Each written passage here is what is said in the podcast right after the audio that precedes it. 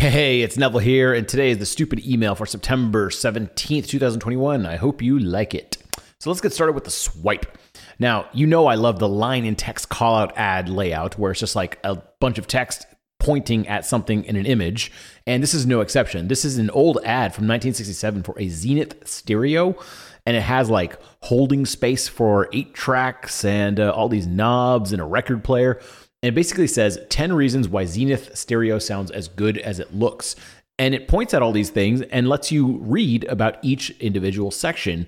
And each time you read something new, it kind of adds a little bit of credibility and reasons why you should possibly buy this unit. And I think it's just a great little ad. It's super helpful. It's not the prettiest ad in the world, but super cool and very effective. So here is an interesting thought. Um, I'm giving away free t-shirts and swag to the top five best comments on this page. Now, if you go to the copywriting course right now, the top blog post is of this Ahrefs giveaway. So Ahrefs is a huge SEO company. I use their software tool every single day, and I pay a ton of money for it also every day. Um, and basically, if you answer the question, "How would I make the sales page better?" in the comments, uh, I might give you a T-shirt. Uh, one of the some of the top five people we select in the comments will be giving away T-shirts and swag packs and stuff like that. And here's a cool thing Ahrefs, the company, this is like a $100 million a year company, they are going to hire someone from that thread as a consultant to help them revamp five of their other pages. So a lot of the copy on their website is very technical sounding, and they want to kind of just like bring it back down for normal people in the marketing world to understand a little bit better. So you just go through with their marketing people and give your thoughts on it. Um, I, I will say that it is really hard whenever you have your own sales page that you see every single day to give feedback on it because you've just seen it so many times that it's really, really useful when someone comes in with fresh eyes and just tells you, hey, this is way too complex, or I'm confused by this. What does this mean? Or maybe just change this to that. So they're looking for people to do that, and uh, they've given us the opportunity to uh, hire someone from here. So if you want, go to that uh, blog post and that thread and leave your comments. And if you don't want to do it, no problem either. Here's something uplifting. Uplifting. Why did I say uplifting? Uh, people always recommend shows and movies and books to me, and I'll often go like, "Oh yeah, I should watch that," and then I forget. So I did something brilliant recently, and I started writing them down in my phone. Very, very brilliant of me, huh? Who who would have thought of something so brilliant? Anyways, I have a, a, a thing in my iPhone, just like my Apple Notes, called Books, Shows, Movies. And for the books, I have like the James Dyson book, which I bought, uh, Green Light by Matthew McConaughey, which uh, someone lent me. And then there's shows like White Lotus, Ted Lasso, which I watched, um, HBO comedy show called Hacks, apparently. I haven't watched that one. But then there's all these movies in here like Talladega Nights, Happy Gilmore, Caddyshack. I'd never seen Caddyshack, this famous Don Rickles movie. I watched it the other day. Pretty hilarious, but I'm glad I watched it. Piece of history. So there's all these movies in here. And um, I, I know this sounds so stupid, but I can't believe I never started just writing down recommendations. So in my Apple Notes, I just have this recommendations file now. And I pull it up. So anytime someone says, "Here's a cool movie," I uh, I put it in there. So someone told me there's this new Chinese movie called Shang Chi that's technically the most popular movie on the planet at the moment. And I was like, "Huh, I never heard of that." So I put that in there, and I'm going to try to acquire that movie by some means. And uh, yeah, it's been fun watching some of these movies, especially some of these like uh, late 1990s or early 2000s movies that are super inappropriate. They're pretty funny. So should have done this a long time ago. But uh, the best part about it is whenever you sit down to watch something, you know, like you, you sit down you want to watch some Netflix or something, you want to throw something on.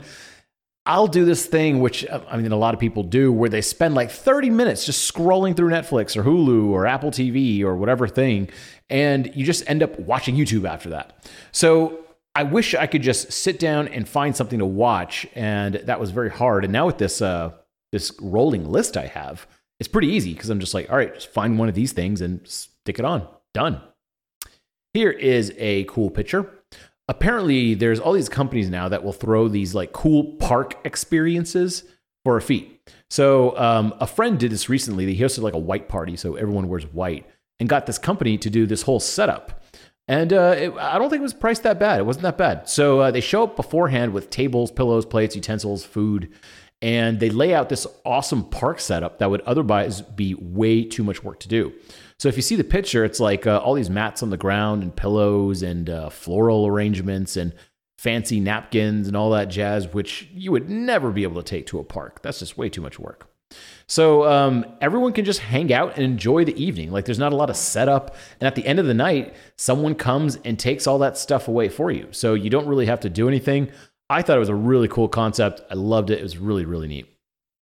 Here's something interesting. I've been experimenting with what I call a living sales page. So this means the sections of the page change on every load. So everyone that sees it sees something slightly different. For the most part, it's the same, but some of the parts are different. So for example, um, there's a section of our sales page that's a live updated fee of comments and activities in our members forum. So instead of just saying like, "Oh, we have a lot of activity in our member forum," I'm just like, "Why don't we just show it?" So we've embedded that to where it just shows up in the feed. And there's another section in there with recent member wins, which is also live updated. So you'll see what will have happened within minutes or hours of someone looking at the page, meaning you will see recent member wins that aren't just from some random period of time. It's like these were updated recently. So it's kind of cool. Like people will see different member wins, uh, not on every single load, but as they happen. So if you check it tomorrow, it might be slightly different than today.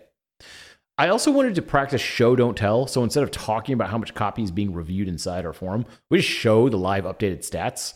And uh, so every time you load up the page, it'll show up to the second how many posts, likes, uh, words, and characters are in the uh, been posted in the forum. Also, a running tally for the month, just to show that there's tons of activity.